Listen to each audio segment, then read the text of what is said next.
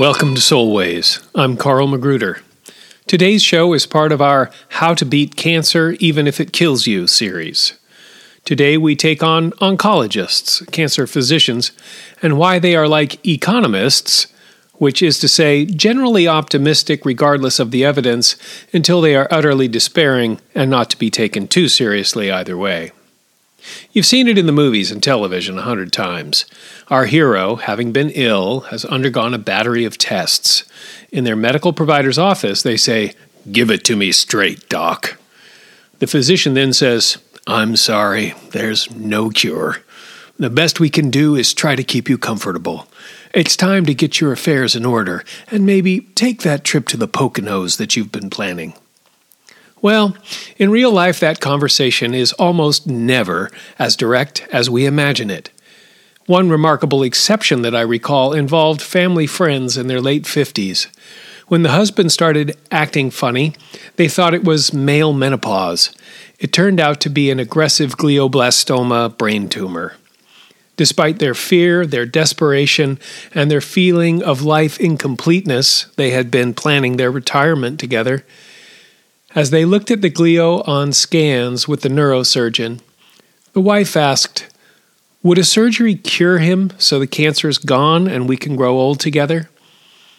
I'm afraid not, the surgeon told her. Will it be an easy recovery from surgery? Given where the tumor is, no, the surgeon said. Will it buy him some time? she asked. Probably not much, and it would be taken up with medical appointments, tests, and procedures. Then she asked, Would you do it, doctor, if it was your husband? After a pause, the surgeon took her glasses off and wiped them with her lab coat. I wouldn't, she said. I'd take him home and make the most of the time we have left. And that's what they did. They made a really beautiful life completion journey together with their friends, their students, and their son. I remember this story because the rigorous questioning gives us the exception that proves the rule, which is that aggressive ongoing cancer treatment is presented as though it's the only reasonable choice. This strengthens the sense that we are doing treatment so that the cancer will go away entirely and the person who has cancer will live for years and die of something else. Like Alice in Wonderland, we are tumbling down the rabbit hole without even realizing that's what it is. I cannot count how many times I've heard a person fighting cancer express anger and a sense of betrayal when they found out, almost always after having had their life taken over by cancer treatment and the attendant symptoms, that their cancer was incurable, even though this was medically beyond question months ago or even at the time of diagnosis. Early in my palliative care career, I met a man whose cancer was back he was furious when the palliative care physician told him that his cancer had been incurable as soon as it had been discovered.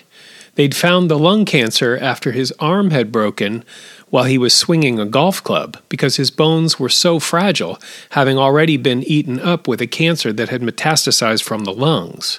The five year survival rate for metastatic lung cancer is minuscule.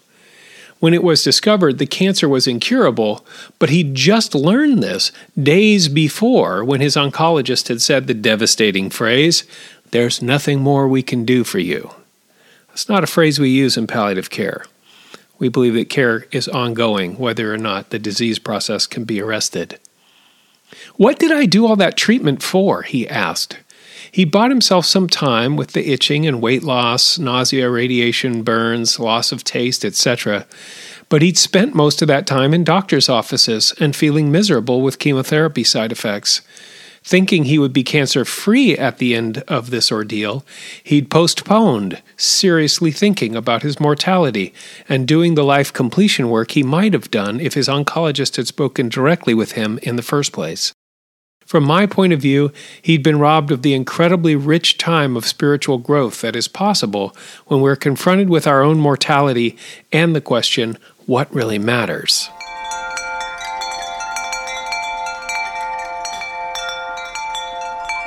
So, why did his oncologist fail to talk straight with him from the beginning?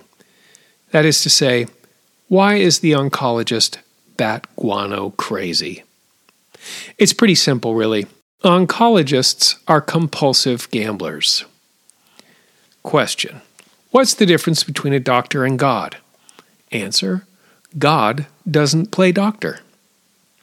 Seriously, though, think back to your studies in human development and the week you spent on the behaviorists. You read about Pavlov's dog and B.F. Skinner's rats. One of Skinner's experiments was to put a little lever in a rat's cage which provided a food pellet every time a rat pressed the lever. You leave that going for a week or two, and then you stop giving pellets when the rat hits the lever.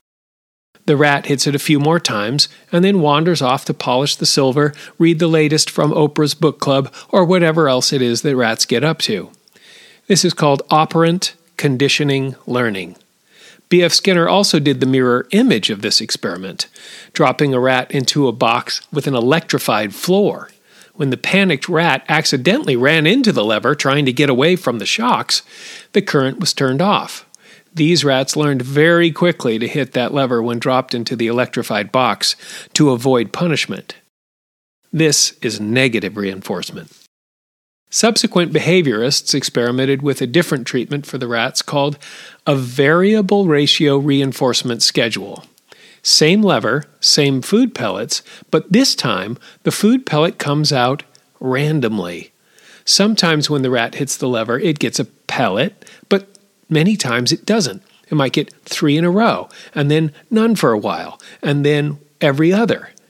Then you stop the food pellets altogether. The rat will hit the lever a few times without getting a pellet. Then it will hit it some more.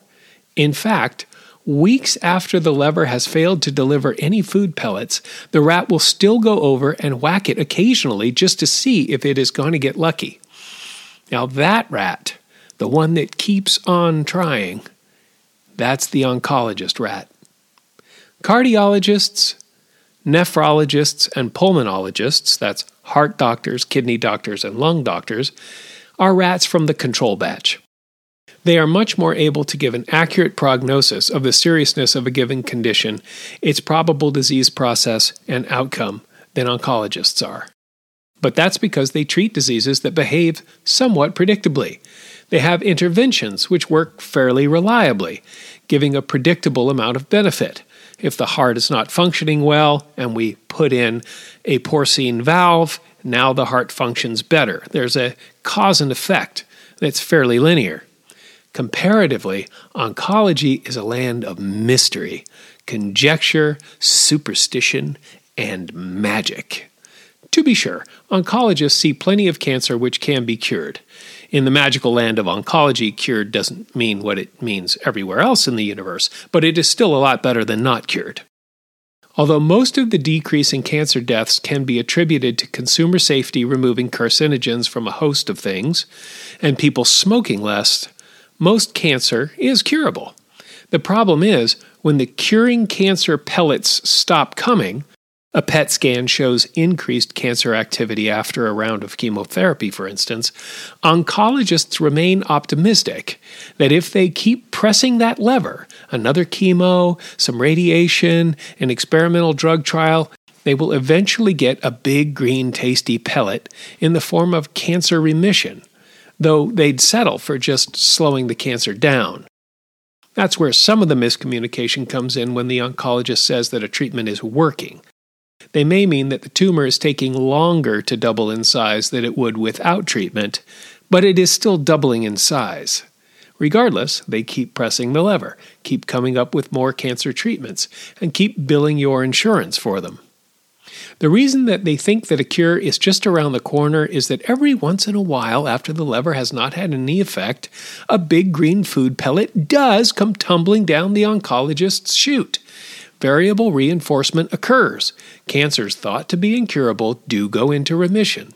Sometimes it's a fifth line chemo that unexpectedly works. The probability of chemotherapy working tends to decrease with each subsequent medicine. Sometimes it's hard to say what has caused the cancer to stop advancing. This is known as spontaneous remission or a miracle. High stakes and lack of control are the conditions that lead to superstitious behavior. That's why baseball players, sailors, and actors are so superstitious. Cancer creates a perfect storm for encouraging superstitious behavior, regardless of evidence. This affects those with cancer and their physicians.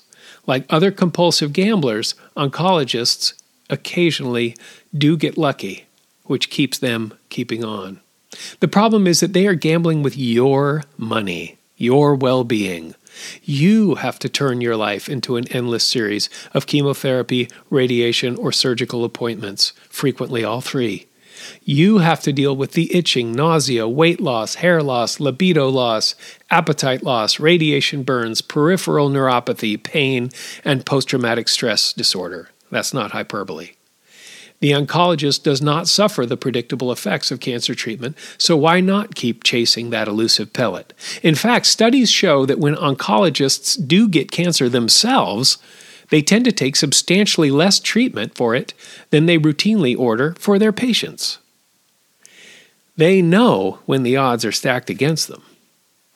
The oncologist not only doesn't have to suffer through your cancer treatment, but they actually get to bill for it. It's as though you've dropped an oncologist rat into a cage with a lever that turns off electric current, but that current is in the cage next door, where the rodent with cancer is dancing around like a rat on a hot tin roof, getting the shocks. How long does it take the oncologist rat in the cage with the lever to figure out that the lever will stop the suffering of his neighbor rat, especially if the lever simultaneously gives, or might give, him and his whole medical entity a food pellet reward? In too many cases, the answer is never.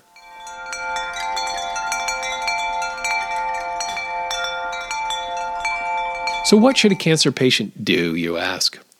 If you have had some cancer treatment that hasn't kicked the cancer's butt, if your cancer is in more than one part of your body, if the phrase stage four has been used, or if the treatment is causing symptoms that are negatively impacting your quality of life, request a palliative care consult. A palliative care consult.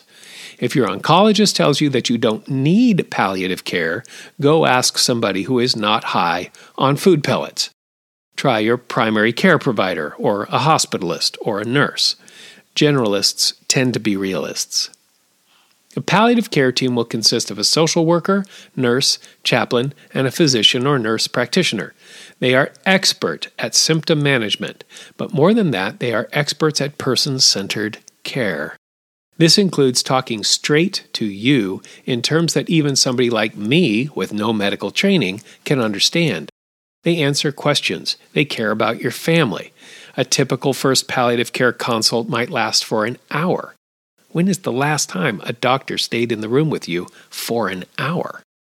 They want to know what your goals are and what matters to you. They are curious about who you are and where you've been. They will scratch your dog between the ears. They believe in massage and acupuncture and trips to France. They also believe in effective cancer treatment that you make an informed decision about. You do not have to give up any options to talk to the palliative care team. They nurture hope, perhaps with a new and clearer focus. Now, in the spirit of a disclaimer, I have heard that there are some oncologists who are not that guano crazy. My particular position in the healthcare constellation has not put me in locations where I would be likely to encounter many of these enlightened oncologists, and my first repeated experience with oncology during my clinical pastoral education was with the doctor who might have inspired the joke. Question Why do they nail down coffin lids? Answer To make the chemotherapy stop. One of the infusion nurses at that hospital tearfully told me that she felt like her intention to help people had been turned into something sinister as she mixed up chemotherapies that didn't help but harmed. She was suffering a moral injury. I am grateful for this particular oncologist because his pellet addiction sparked my interest in palliative care. Should you trust your oncologist? Of course, they're on your side and they are fierce warriors in the fight against cancer. You are partnered with them, But this should feel like a partnership where you're given the information you need to make informed decisions for yourself and for your life and for your family. Since you don't know what you don't know, it's a bit of a challenge. That's the reason for the palliative care consult, the classic second opinion. There is a natural antipathy between palliative care, and oncology, and a disappointing number of institutions, including quite prestigious ones, so you'll have to be proactive in your request for the consult. Your journey is yours. Grab the bull by the horns. Ride your own ride. Find the hidden jewels that come with seeing the world as it is, with understanding life as an ultimate gift that is finite Accept impermanence. Learn the deep wisdom of the serenity prayer. That we might have the serenity to accept the things we cannot change, the courage to change the things we can, and the palliative care consult that helps us to know the difference. Amen. This has been Soulways with Carl Magruder. Please feel free to send emails or voice files to us at soulwaysconversations at gmail we may use your submission on the podcast. Thanks again for listening.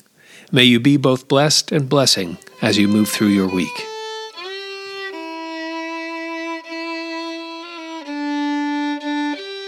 Soulways is a production of Civic Light Projects. Our episode was produced by Carl Magruder and Marta Russick. Wind chimes sound effects created by Jonathan Shaw, and our theme was created by Carl Magruder.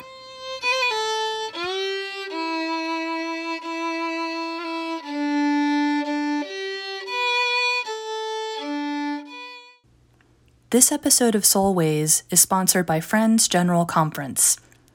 For over 120 years, FGC has nurtured the spiritual lives of friends through programs like the annual FGC Gathering, the Ministry on Racism program, the Spiritual Deepening program, Quaker Books, and much more. To learn more, visit fgcquaker.org. That's FGCQU a K R dot O R G.